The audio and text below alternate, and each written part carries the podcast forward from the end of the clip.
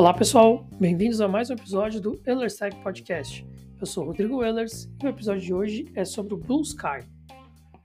Bom, essa semana eu recebi o convite do Blue Sky para poder ingressar na plataforma. É, você que não conhece ainda, é, o Blue Sky foi a plataforma, né, a rede social criada pelo pessoal do Twitter, que saiu quando o Elon Musk comprou a plataforma. Então, no, no dia que foi anunciada a compra, né, que foi efetivada a compra, na verdade, né, é, o pessoal do Twitter, é, todo o, o C-level do Twitter, que foi demitido de imediato, né, saiu e anunciou a criação de uma nova rede so social chamada Blue Sky. E no mesmo dia eles lançaram o site para interessados e eu fiz o cadastro lá para conhecer, enfim, porque o Twitter é para mim uma das redes que eu mais utilizo. Então faria sentido para mim continuar utilizando uma ferramenta parecida.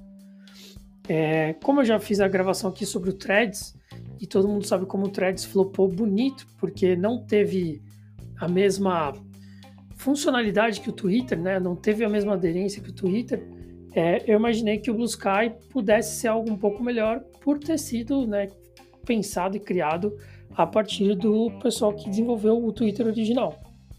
E de lá para cá, curiosamente, o Elon Musk mexeu muito no Twitter, né? O Elon Musk não, vamos ser honestos, né?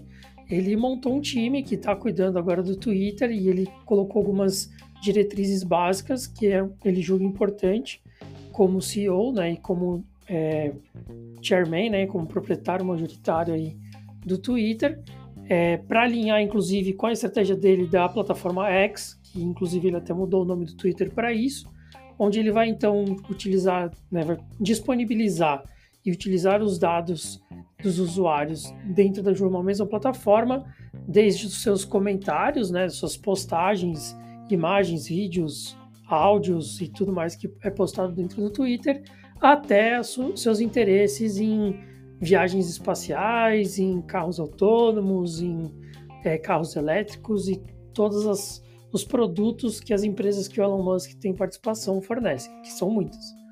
Então, é, ele mudou um pouco ali a, as diretrizes e o time que ele colocou lá dentro e, e desenvolveu lá dentro do Twitter acabou criando né, um, uma rede social diferente. Então, hoje, quando você entra no X, ele não é como era o Twitter antes.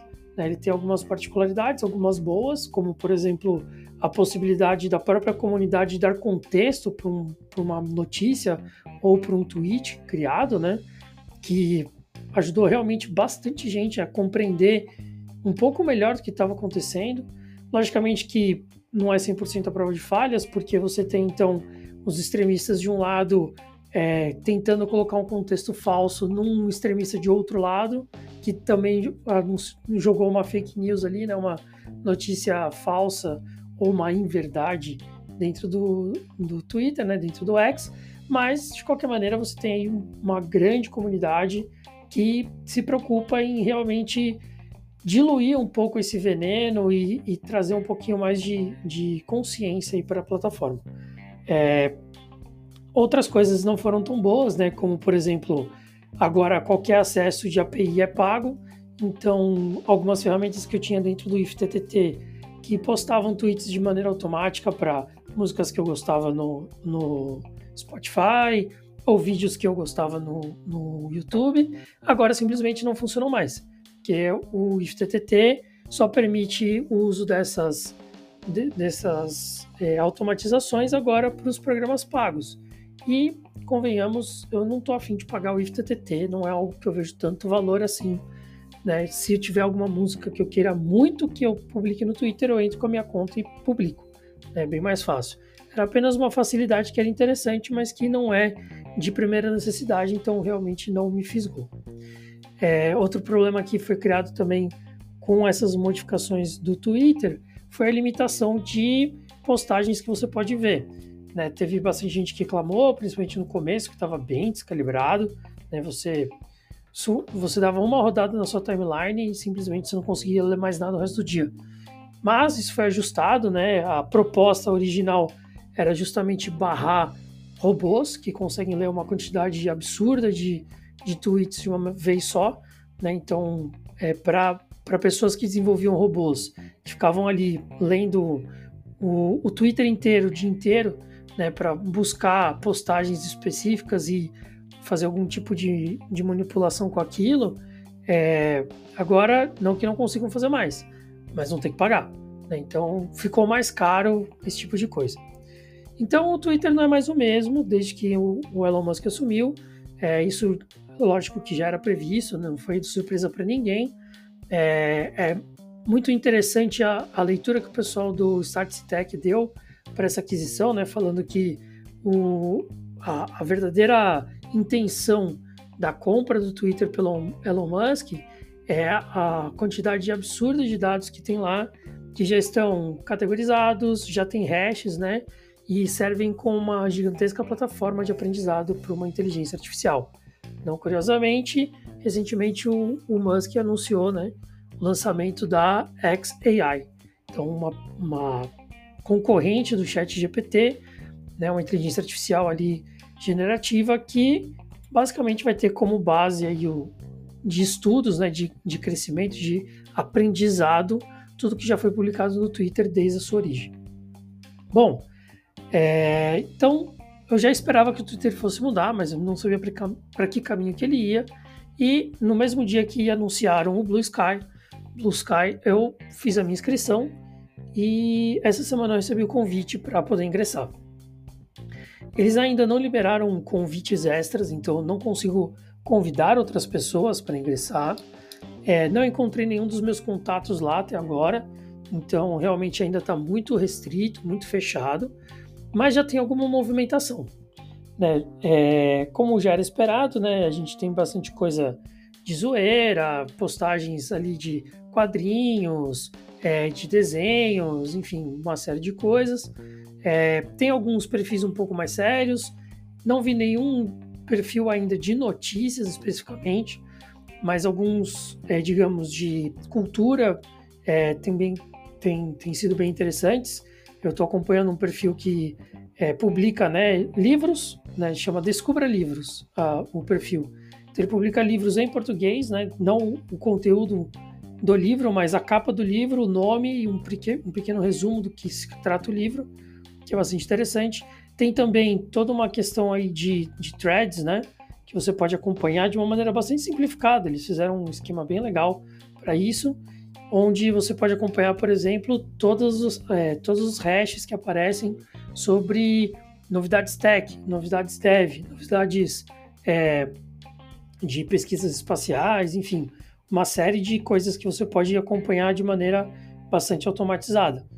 E, e ficou bastante limpa a plataforma, né? Para quem conhecia o Twitter das antigas, ficou muito parecido mesmo, né? Com a possibilidade dos recursos que fizeram bastante sucesso, então você pode responder seu próprio, é, sua própria postagem para criar uma thread, é, né? E criar um fio, o famoso fio, e seguir o fio ali que você está publicando. Você consegue repostar de maneira direta ou com algum comentário você consegue curtir e assim por diante. E na hora de você postar alguma coisa, bastante simplificado, até 300 caracteres, né, mantendo aí a ideia do microblog, é, possibilidade de você colocar uma imagem ou uma foto, ainda não tem muito mais do que isso, e você posta de maneira direta no seu feed. É, o que eu achei interessante também é que, por enquanto, como tem pouca gente aqui ainda, o, o jeito que é, que é criado o perfil também é um pouco diferente. Então, é, se você vai criar o seu perfil lá, todos os perfis têm o, o nick que você quer colocar, né? É, ponto BSKY de Blue Sky, ponto social. Então todo mundo acaba tendo um final igual, né? Não vai ser simplesmente o arroba? Vai ser o arroba alguma coisa ponto Sky ponto social. É, e com isso, o jeito de você encontrar outros perfis também muda um pouquinho. É, na própria edição do perfil também, né? Então você coloca lá uma pequena bio, se você quiser, você consegue colocar é, uma foto de perfil, uma foto de capa, é, bastante semelhante ao Twitter, mas bastante simplificado. O que eu achei interessante mesmo é que me pareceu muito um retorno ao Twitter das origens com alguns acréscimos que fizeram muito sentido ao longo da descoberta do Twitter. Né? Então, questão de criar fios, a questão de você repostar com comentários, é, a questão de você pegar temas e acompanhar esses temas da maneira que você achar mais interessante, e a questão das hashtags servindo aí como um agregador automatizado de um assunto que você queira acompanhar.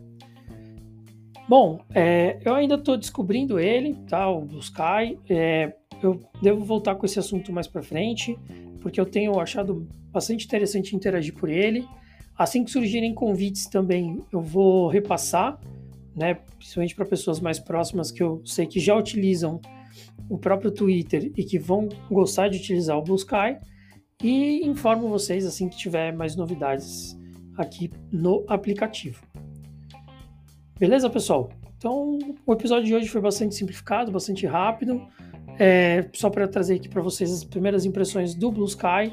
Eu acho que diferente do, do Threads, ele não vai flopar por ter uma proposta muito mais próxima do, do Twitter, é, principalmente do Twitter, e, mas dificilmente vai atingir a mesma massa de usuários do Twitter, porque o Twitter teve muitos anos aí para construir essa massa e justamente por ser muito próximo, vai facilitar a entrada de pessoas, mas também vai dificultar o roubo de pessoas de uma outra rede social, porque não tem nada realmente inovador nele. Beleza? Lembrando que eu sempre deixo aqui no final uma enquete para você responder. Também a caixa de perguntas e comentários está sempre disponível. Não se esqueça de curtir, comentar, compartilhar é, e avaliar no seu agregador de podcast favorito. Vejo vocês na próxima. Até lá!